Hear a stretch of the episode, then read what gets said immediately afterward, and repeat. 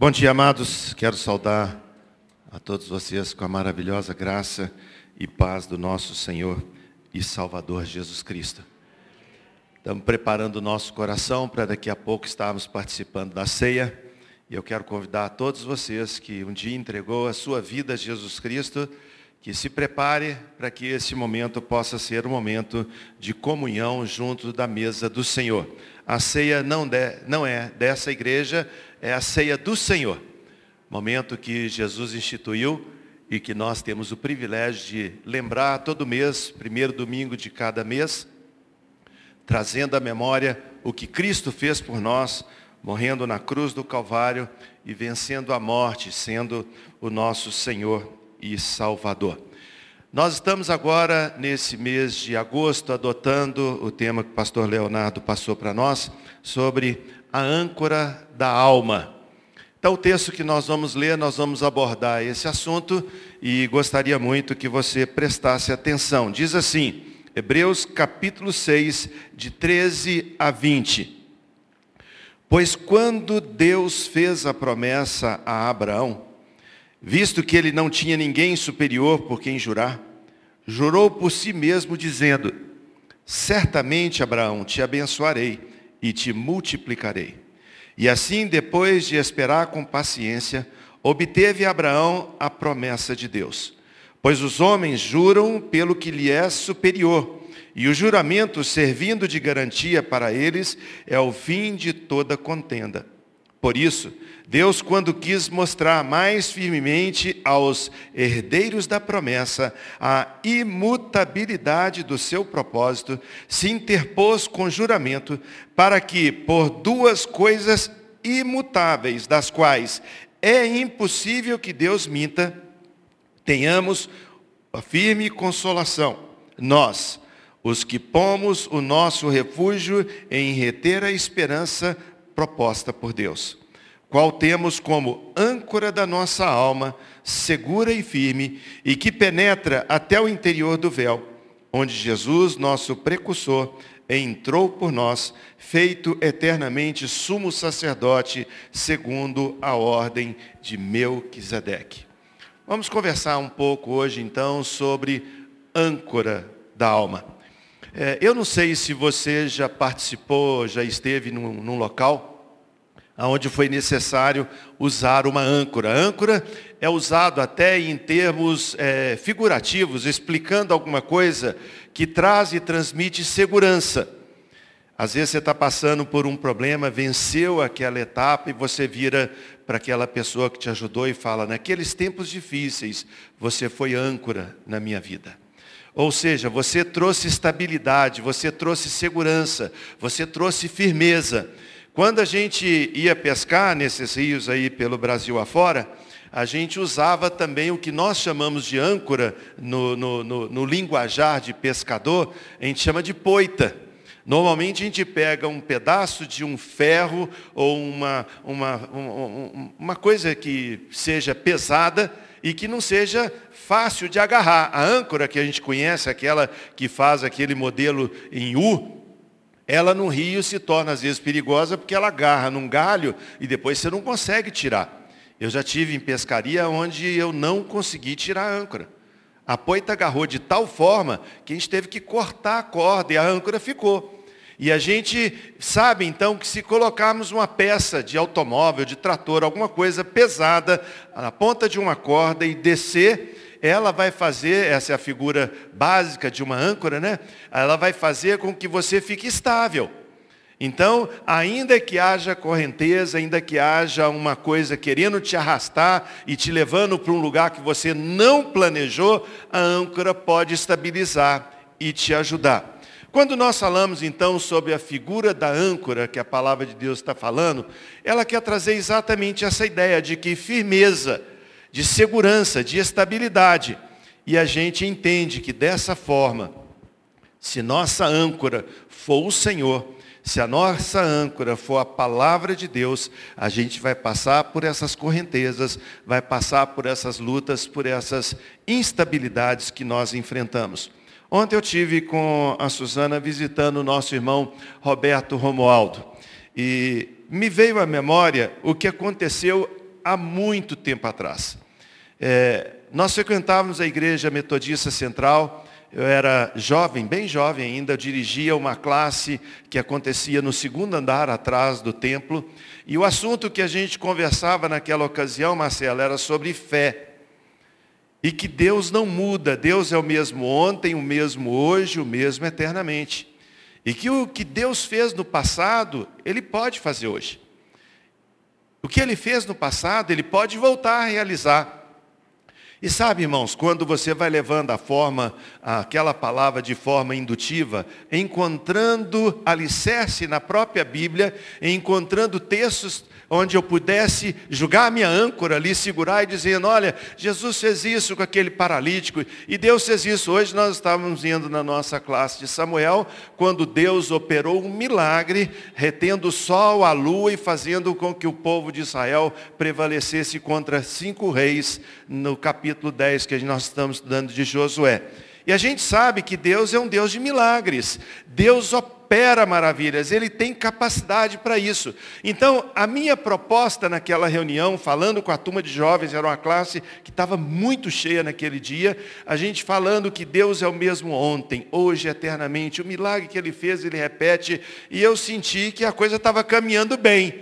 Até que uma mulher se levanta lá do fundo da igreja, um salão comprido que a gente tinha, ela dá o braço para uma outra mulher e elas vêm andando assim na direção de onde eu me encontrava, era no mesmo nível, não tinha um púlpito assim alto. E quando ela chegou, ela vinha se aproximando, eu não, não entendi se ela ia procurar um lugar para ficar mais perto, eu não sabia o que ela queria, mas a verdade é que ela chegou bem perto de mim e falou assim, ô, ô Tavinho, é, eu trouxe a minha amiga aqui, ela está precisando de oração. Aí eu pensei, poxa, que momento oportuno, né? Eu estou falando sobre fé. Eu estou dizendo que Deus é o mesmo de sempre, que Ele não muda e que a fé pode mudar. Aí eu peguei o microfone, coloquei atrás e falei assim: é, ah, Você quer que eu oro pelo quê? Quando eu fiz assim, ela falou comigo, o pessoal de lá não escutou, não. Ela falou assim: é, A minha amiga precisa de oração porque ela está desenganada pelos médicos. Falei, mas como assim?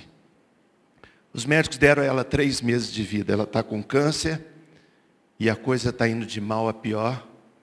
E como você falou que Deus é Deus de milagres, que a fé pode curar o enfermo, como você disse que Deus é o mesmo ontem, hoje e eternamente, olha que ocasião oportuna. Minha amiga pode ser curada hoje. Você já tomou um balde de água fria você já sentiu esvaziar a sua firmeza toda com uma só informação? Ainda com o microfone atrás, eu pensei, meu Deus, o que, que eu vou fazer? Antes de contar para as pessoas, eu trouxe o microfone à boca e disse, olha, é, existem três tipos de fé que a gente vê acontecer na Bíblia de forma natural. A fé de uma pessoa que ora. Você já recebeu oração de alguém que tem autoridade espiritual, tem fé e ora, as coisas acontecem. Já viu isso? Pô, ah, já vi. Você já viu também situação onde a igreja orando, clamando, buscando o Senhor numa situação, o mover da igreja, o clamor da igreja, o, a concordância na oração faz milagre. Você já viu isso? Vi. Você já viu também aquele momento onde uma pessoa é curada pela sua própria fé. Ela tem fé bastante para ter de Deus um milagre. E os milagres acontecem até mesmo por quem ora de longe. Às vezes nós intercedemos por alguém que não está aqui conosco. Alguém pede, ora para o fulano que está lá. E depois o fulano diz, aconteceu, Deus abençoou. Meus irmãos, eu perguntei para eles assim, Quantos aqui creem que a fé de fato funciona e ela atrai o milagre de Deus e ela faz acontecer as coisas? Quem acredita fica em pé e eu não contei para eles o problema. Um grande número levantou. Falei, fique em pé. Nós vamos orar pela irmã. E aí eu repeti o que ela disse. Minha amiga está desenganada pelos médicos Deram a ela três meses de vida, o câncer está matando ela e ela não resiste. Se você ainda acredita que Deus pode operar milagres e fazer maravilhas, permanece em pé, senão você senta. Não olhei quem sentou, não olhei quem levantou, não olhei, fechei meus olhos e fiz a oração mais hipócrita que eu já fiz em toda a minha vida. Mas Deus deu graça de eu usar uma frase que transferiu a minha responsabilidade entre eles, porque eu falei, Senhor, o Senhor responde àquele que crê. O Senhor já curou enfermo, gente que pediu para si próprio. O Senhor responde a oração dos que pedem. Olha o tanto de gente aqui, Deus, pedindo. Então, Pai, em nome de Jesus, honra a fé deles e traz a cura. Eu fui para casa naquele domingo, não consegui almoçar. Foi um dia terrível, um dia terrível.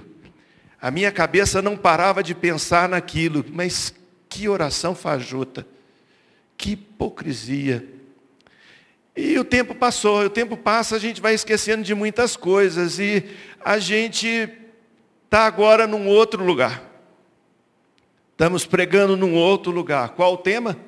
Deus é o mesmo ontem, hoje e eternamente. Deus cura. E eu lembrei dessa, dessa, desse exemplo. Eu lembrei, falei, irmãos, deixa eu dizer para vocês, há tantos anos atrás, eu não sabia quantos anos, tinha passado mais de 15 anos.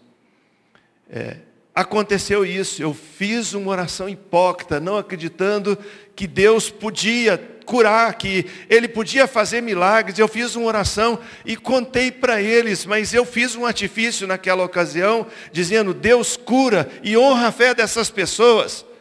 E aí eu falei, eu orei para aquela mulher e, e, eu não sei o que aconteceu. Irmãos, eu estou contando isso no culto, no, no, na mensagem.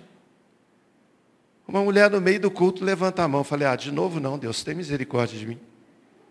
A mulher levantou e veio andando na minha direção. Falei, Senhor, sabe o que aconteceu? Aquela mulher falou lá do meio da igreja, falou, pastor, aquela mulher sou eu. O mesmo Deus de ontem, de hoje, de eternamente. Um Deus que cura se a nossa fé estiver ancorada em suas promessas. Ontem, quando nós visitamos o Roberto Romaldo, a gente viu de que ele precisa de um milagre. Se Deus não operar, irmãos, nós vamos perder um querido dessa igreja. Câncer muito violento, muito, está destruindo a vida dele. Ele está seguro porque o coração dele está no Senhor. Ele está seguro porque Cristo é a sua âncora. Mas ele tem dois filhos, uma filha e um filho, que perderam há poucos anos atrás a esposa com câncer. Ele casado de novo, tá no, não tem seis meses, irmãos, de casado. Casou no início do ano. Vamos orar por ele? Fique em pé no seu lugar. Eu sei que tem outras pessoas precisando de um milagre hoje. Nós temos a Beth Cotrim, também hospitalizada. Temos outros irmãos, não vamos lembrar de todos, mas nós lembramos que nós precisamos de um milagre. De um milagre de um Deus que cura, um Deus poderoso, um Deus de misericórdia, um Deus de bondade. Vamos unir em fé e pedir, Senhor nosso Deus, nós não temos nada para fazer a não ser depositar a nossa esperança no Senhor. A nossa confiança no Senhor. Crendo de todo o nosso coração que Tu és a nossa âncora. Tu és a estabilidade da nossa embarcação. A correnteza quer levar, Deus, quer nos levar. Mas nós queremos nessa hora exercer a nossa fé e colocar Ó Deus, a nossa esperança totalmente no Senhor e pedir, Deus, crendo que o Senhor é um Deus de perto e um Deus de longe também. Libera a palavra de cura Roberto Romualdo, Senhor. Libera a palavra de cura, Senhor, para o Renato. Libera essa palavra de cura, Deus, para a Beth. para o Zé. Oh Deus, quanta gente sofrendo hoje. Gostariam tanto de estar aqui na igreja celebrando a alegria da vida em Cristo. Tão hospitalizados. Deus, libera a palavra de cura. Basta uma palavra tua, Senhor. Basta uma palavra tua e eles serão curados. Então, Deus, nós queremos, em nome de Jesus, pedir, libera a cura, libera a cura, faz o milagre.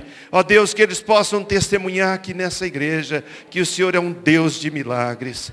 E nós daremos ao Senhor toda a honra, toda a glória, todo o louvor, toda a adoração, porque só o Senhor merece. Nós oramos em nome de Jesus. Podem se assentar. Gostaria de tirar desse texto algumas preciosidades que nos mostram sobre o que o escritor de Hebreus quer dizer. Primeiro, que os propósitos do Senhor são imutáveis.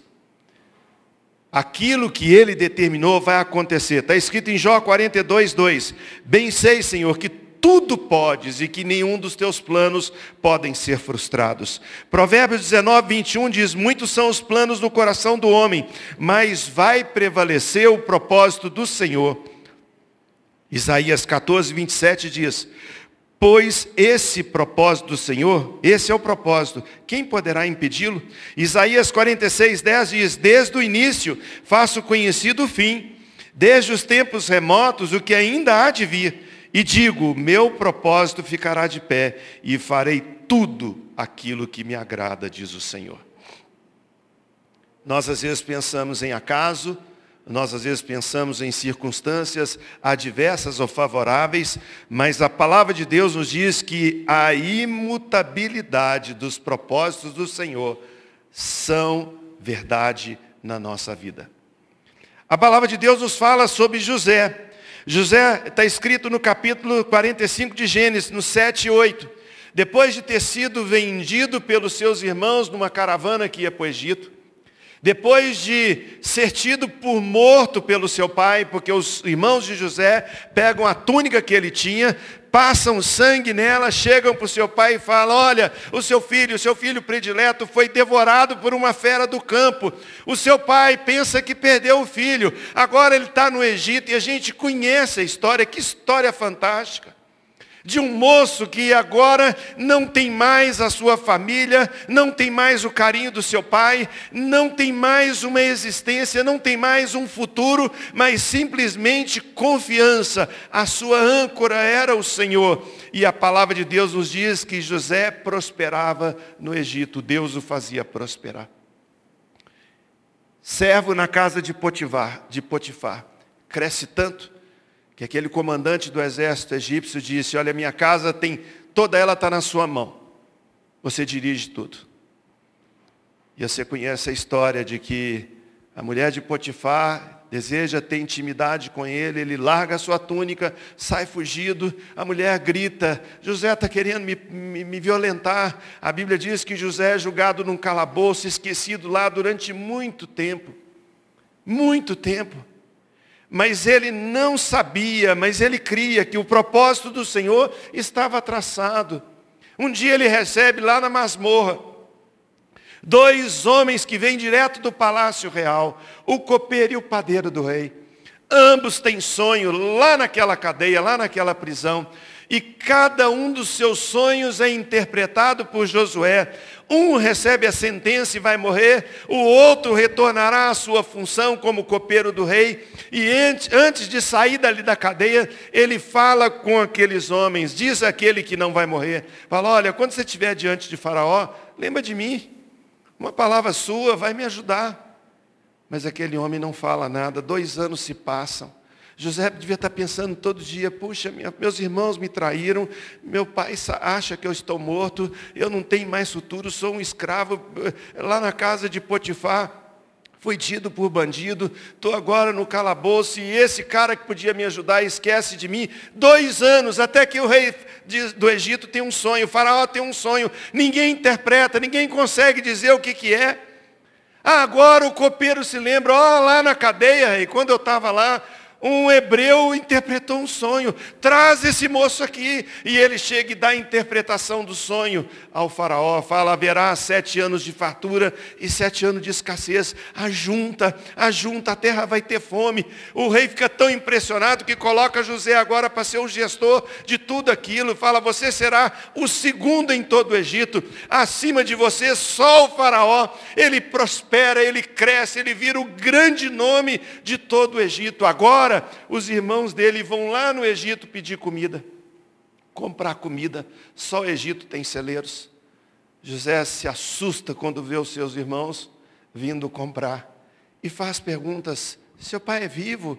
Como é seu irmão mais novo? Como é que está a família? Não se dá a conhecer arma um trama para poder trazer toda a família, como coloca lá na bagagem dos irmãos alguma coisa do palácio real, pois anuncia, ó, além de levar o trigo, o milho, roubaram, eles são presos. Você conhece a história.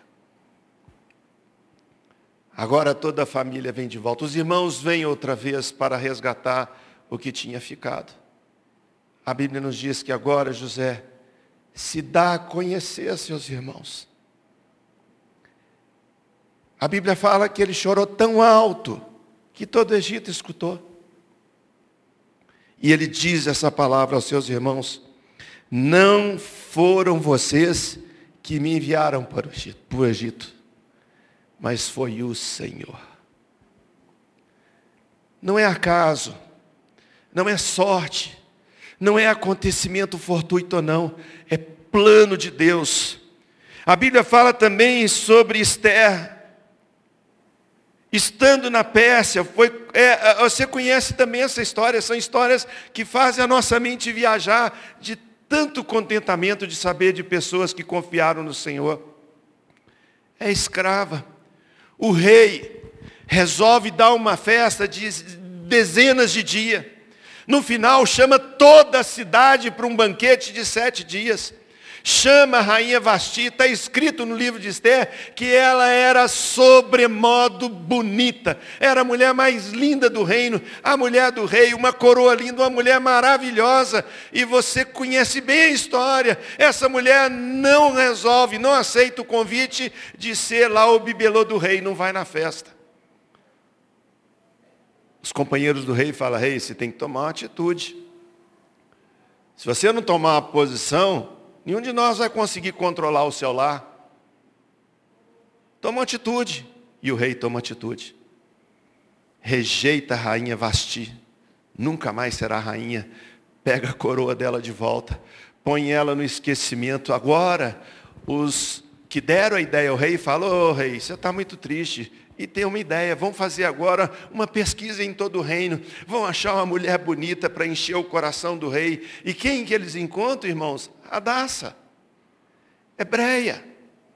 Você conhece muito bem, já leu sobre isso. Existe agora uma perseguição ao povo de Israel. O povo de Israel vai ser morto naquele reino, porque um dos homens do rei tendo ciúmes, tendo inveja, fala desse jeito. Então agora existe um momento difícil, mas nesse momento difícil acontece algo extraordinário. Alguém que não é daquele povo, alguém que é de outra nação, alguém que é escravo naquela nação, muito embora o rei não soubesse a descendência de Esther, ela é coroada rainha. Seu tio chega para ela e fala: vai lá e intercede diante do rei porque mandou enforcar, mandou matar todo, todo judeu. Ela fala, mas ninguém pode chegar na presença do rei sem ser convidado, sem estar na agenda. E se ele não estender o cetro, essa pessoa é morta. E o seu tio faz para ela uma pergunta, irmãos, que está escrito no capítulo 4, 14 de Esther. Disse ele a Esther, quem sabe não foi para esse propósito que você foi escolhida rainha. A Bíblia diz a imutabilidade dos propósitos do Senhor. Deus é um Deus de propósito, Deus tem planos na nossa vida. Não vivemos debaixo de acaso, vivemos debaixo de direção e plano, e rota, e projeto, e sonhos do eterno, que planeja e cumpre os seus propósitos. Por isso, ele, está, ele escreve nesse texto: é âncora para nossa alma saber que esperamos no Senhor porque os seus propósitos não mudam. E o escritor diz: é impossível que Deus minta. Deus falou, dona Carminha, vai cumprir. Se ele falou, Aurélio, vai chegar.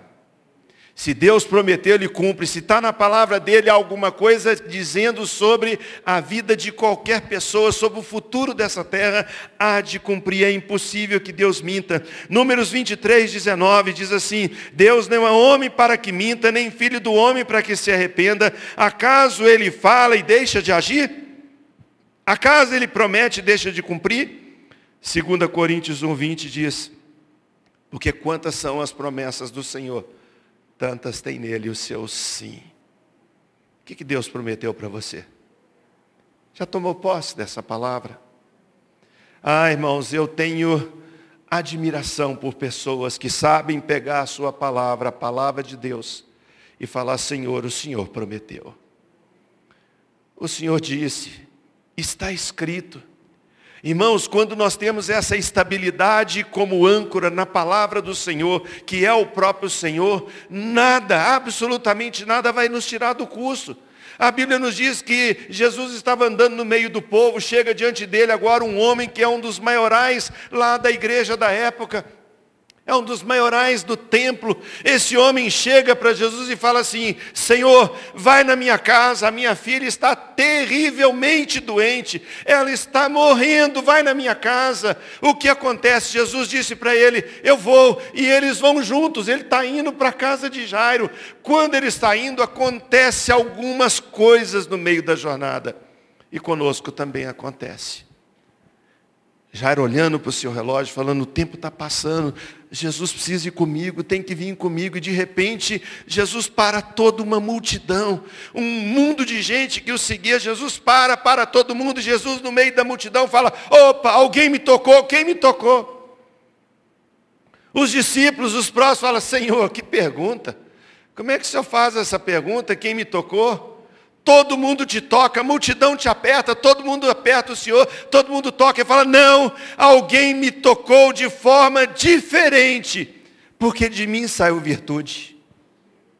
Aí a palavra de Deus nos fala que uma mulher consciente, entendendo o que aconteceu com ela, porque foi instantâneo, o vigor voltou, a força voltou. Uma mulher que esvaía em sangue há muito tempo, uma mulher que tinha hemorragia contínua, que gastou tudo que tinha com médicos e não vinha cura. Uma mulher que estava morrendo cada dia um pouquinho, colocou no seu coração, na sua mente: se eu tocar nas vestes dele, eu ficarei curada. Passa pelo meio da multidão, entra no meio de todo mundo, empurrada, exprimida, talvez até atropelada, toca na orla do vestido do Senhor e o vigor volta. E Jesus disse: Alguém me tocou de forma diferente, porque de mim saiu virtude. Ela fala: Fui eu, Senhor. Jairo olhando, falando: O tempo está passando.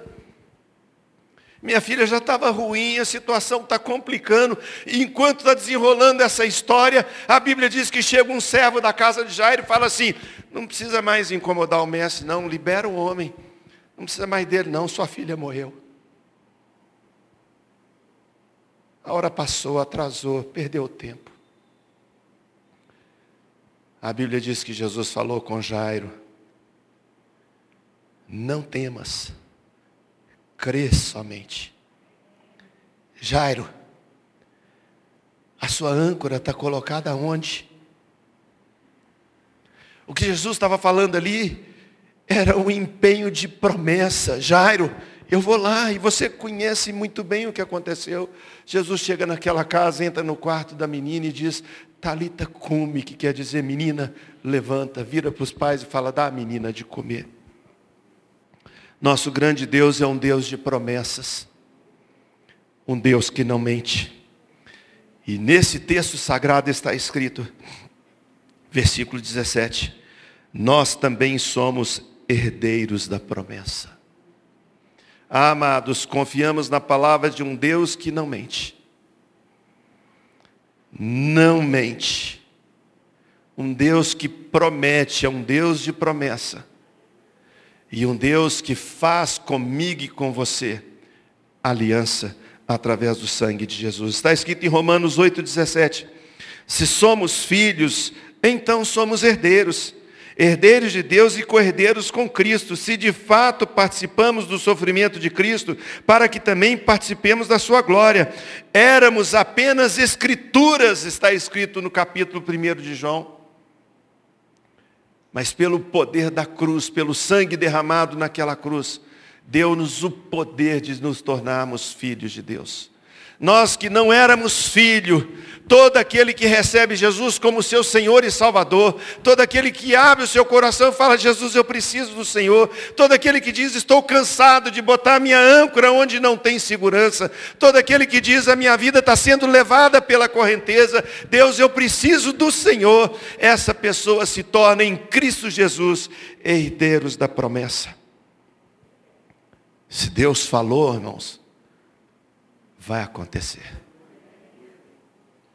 Se Ele prometeu, vai cumprir. E voltando para o nosso texto, está escrito que Abraão creu e esperou no Senhor. Nós sabemos, Gênesis capítulo 12, Deus fala com Abraão, chamado ainda Abrão. Abraão, Sai da tua casa, da tua parentela e vai para o lugar que eu te mostrarei. Está escrito na palavra de Deus que nesse chamado está embutido uma promessa. Deus diz para ele que de ti farei uma grande nação e te abençoarei o nome, se tu uma bênção, Abraão. 75 anos. A Bíblia diz que ele creu e isso lhe foi imputado para a justiça. Abraão creu, juntou tudo que tinha, juntou o seu gado, pegou seu sobrinho com ele e pé na estrada. Vai para onde? Para o lugar que Deus vai mostrar. E nós encontramos em Gênesis 15 Deus animando Abraão e dando a ele a promessa, uma nova promessa. Agora, para dar sequência àquele propósito imutável. O que, que Deus falou com ele em Gênesis 12? 75 anos de idade. De ti farei uma grande nação. Agora no capítulo 15, Deus fala com ele, Abrão, não temas, sou teu escudo e o teu galardão será sobremodo grande. Irmãos, se eu falar para vocês que uma coisa que eu ganhei é grande ou que eu estou buscando é grande, você consegue mensurar dentro de uma mentalidade de um povo brasileiro. Se eu estou falando isso lá com Bill Gates, eu conversando com ele, com aqueles milionários aqui que estão indo lá para o espaço com seus aviões próprios, falar assim, ó, oh, esse cara tem um negócio uh, muito grande.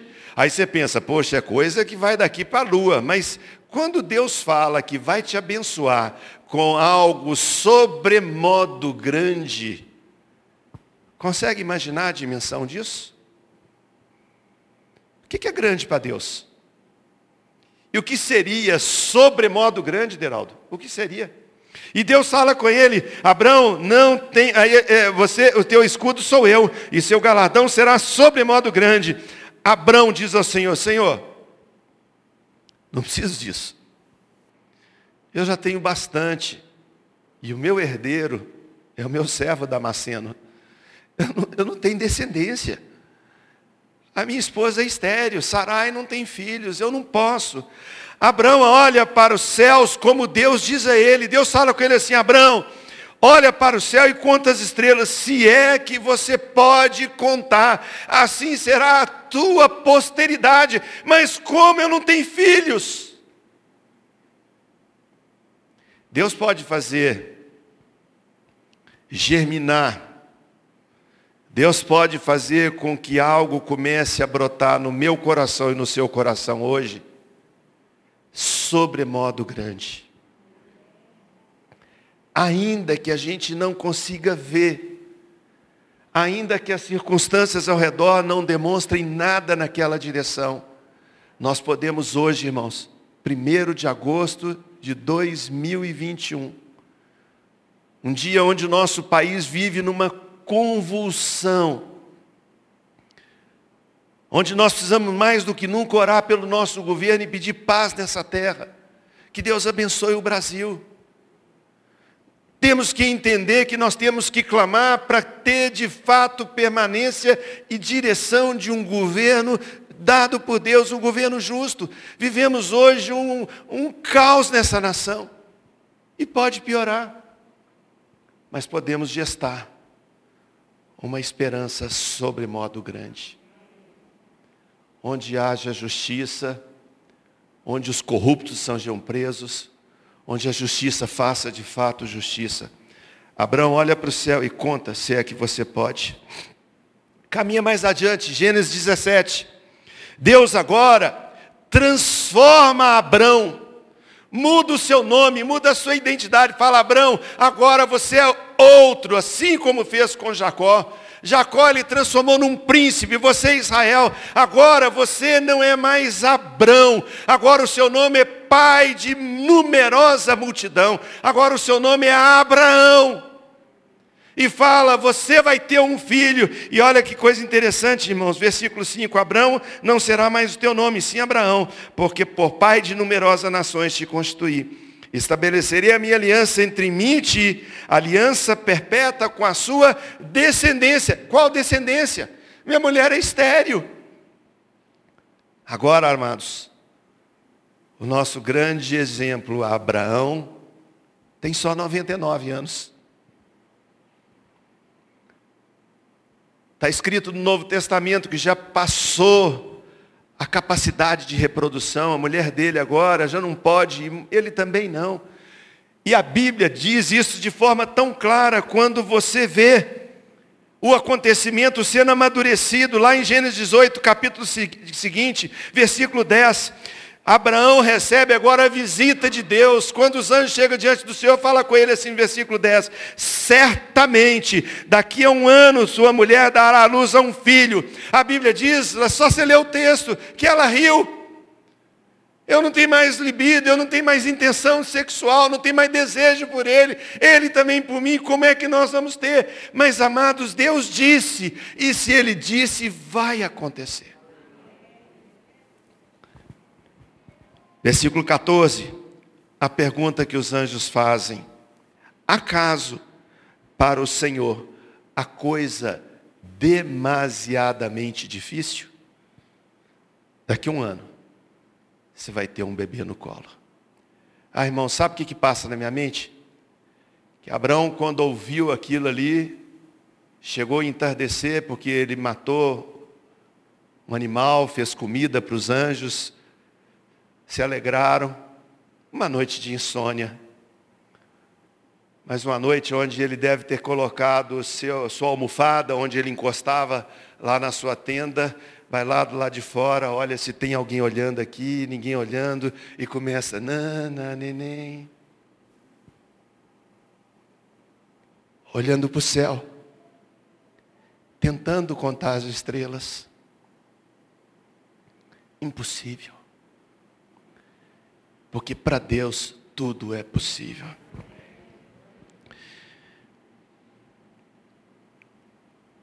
Gênesis 21, 2 e 3.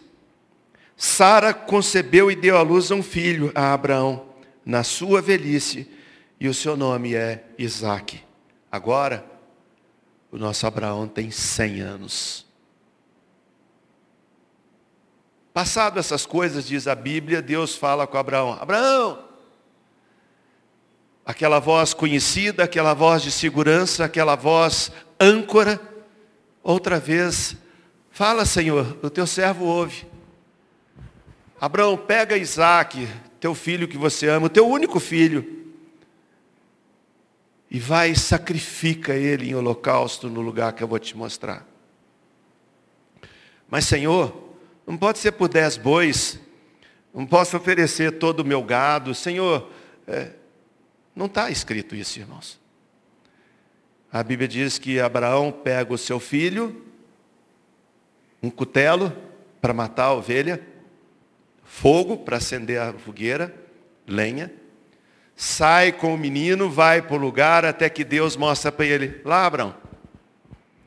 O menino já numa jornada, porque desse ponto até a frente passaram-se dias, ele vira para os seus servos e fala: Eu e o menino vamos sacrificar e voltaremos. Voltaremos como, Abraão? Você é doido? Você vai sacrificar seu filho? Não. Deus traz ele da morte. Porque Deus falou que o meu nome é Pai de muitas nações. Deus falou que de mim, da minha descendência, seria abençoado todas as nações da terra. Deus falou e Deus cumpre, Ele é fiel. Mas o menino pergunta, pai, o fogo está aqui, a faca, a lenha, mas onde está? Pedro, onde está? Onde é que está o cordeiro para o sacrifício? Abraão responde para o seu filho, filho, o Senhor proverá. Outro dia o pastor Zezinho pregando aqui na igreja falou uma mensagem tão linda. Ele disse que enquanto Abraão subia o monte com seus problemas, do outro lado Deus subia com a solução. Levanta a faca.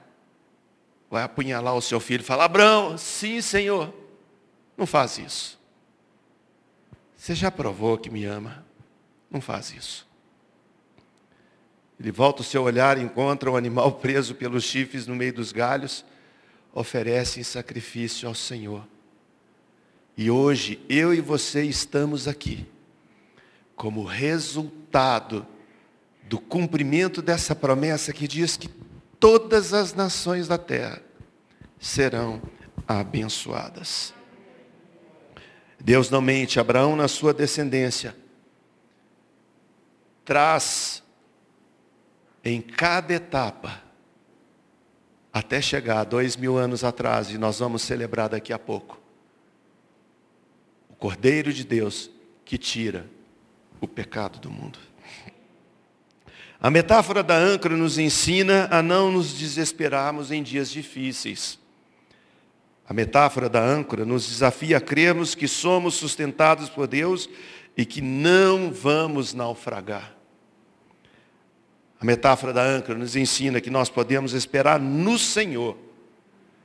Como o escritor de Hebreus fala, pois o seu Filho Jesus Cristo é o nosso sumo sacerdote, que nos faz penetrar além do véu. O véu que separava, já não separa mais. Por isso fala, tem de irmãos intrepidez ao entrar no Santo dos Santos, que simboliza a presença de Deus, passamos pelo véu que simboliza o corpo de Cristo, o corpo de Jesus Cristo, homem, sendo rasgado no meio, não por homens, quem matou Jesus não foram os judeus, não foram os romanos, quem matou Jesus Cristo foi o próprio Deus, por causa do meu pecado e do seu pecado. Ele cumpriu o propósito do Senhor, se tornando do nosso Salvador.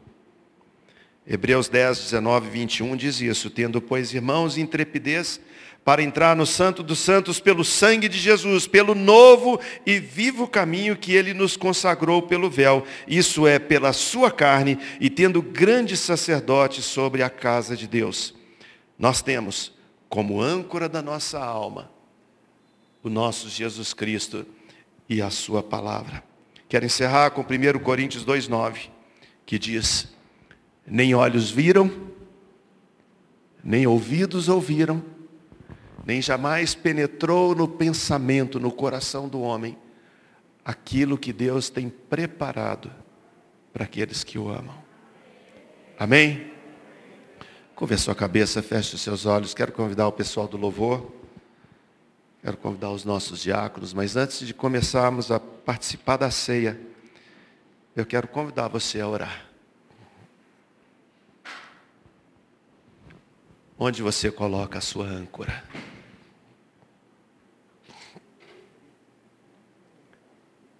Responda essa pergunta no seu coração. Onde você está ancorado?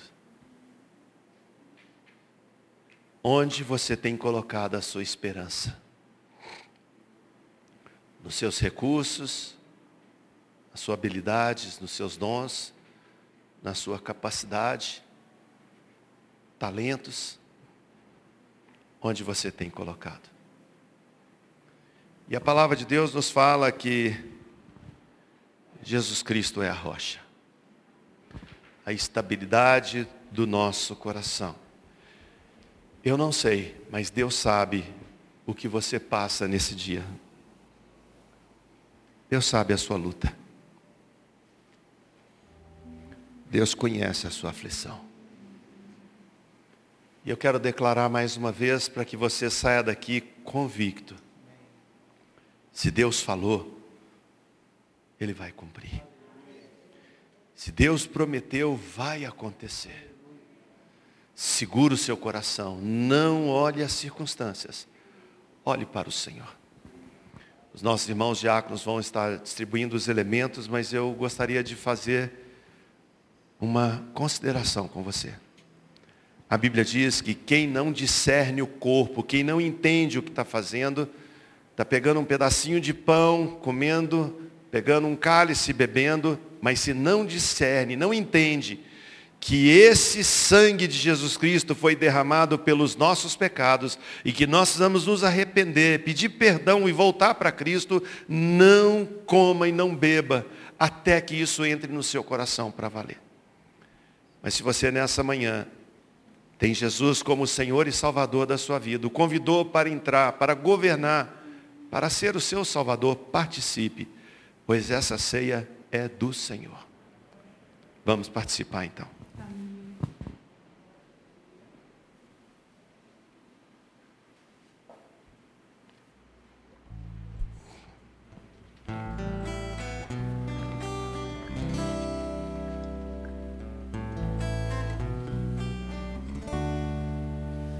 Graças eu te dou, Pai, pelo preço que pagou, sacrifício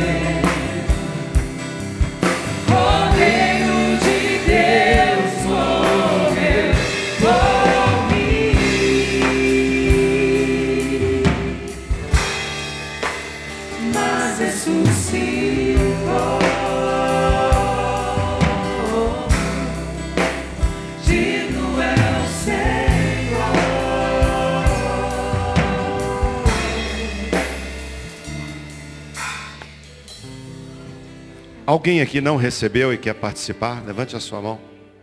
Lá em cima. A Bíblia diz assim: Na noite em que foi traído, tomou Jesus um pão, partiu, deu aos seus discípulos e disse: Comei, isso é o meu corpo que é partido por vós. A Bíblia nos fala no Evangelho de João que Jesus Cristo é o bom pastor, o bom pastor dá a vida pelas suas ovelhas. Ele disse que ninguém tem poder de tomar a vida dele, mas ele espontaneamente a entrega. Jesus é o pão partido. Quando nós comemos esse pedacinho de pão, nós não estamos mastigando o corpo de Cristo, estamos trazendo à memória que ele é o pão da vida. Coma desse pão, lembrando que quem de mim se alimenta, por mim viverá, disse Jesus.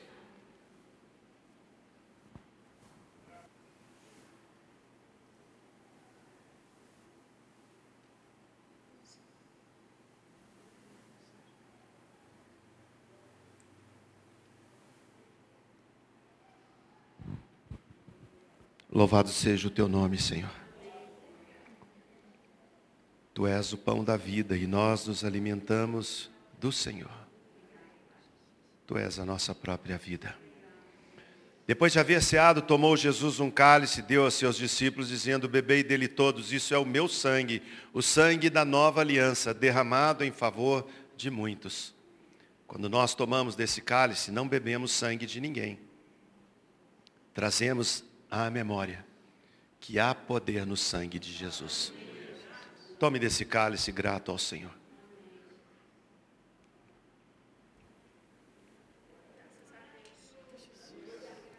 Nós te bendizemos, Senhor, nós exaltamos o teu grande nome.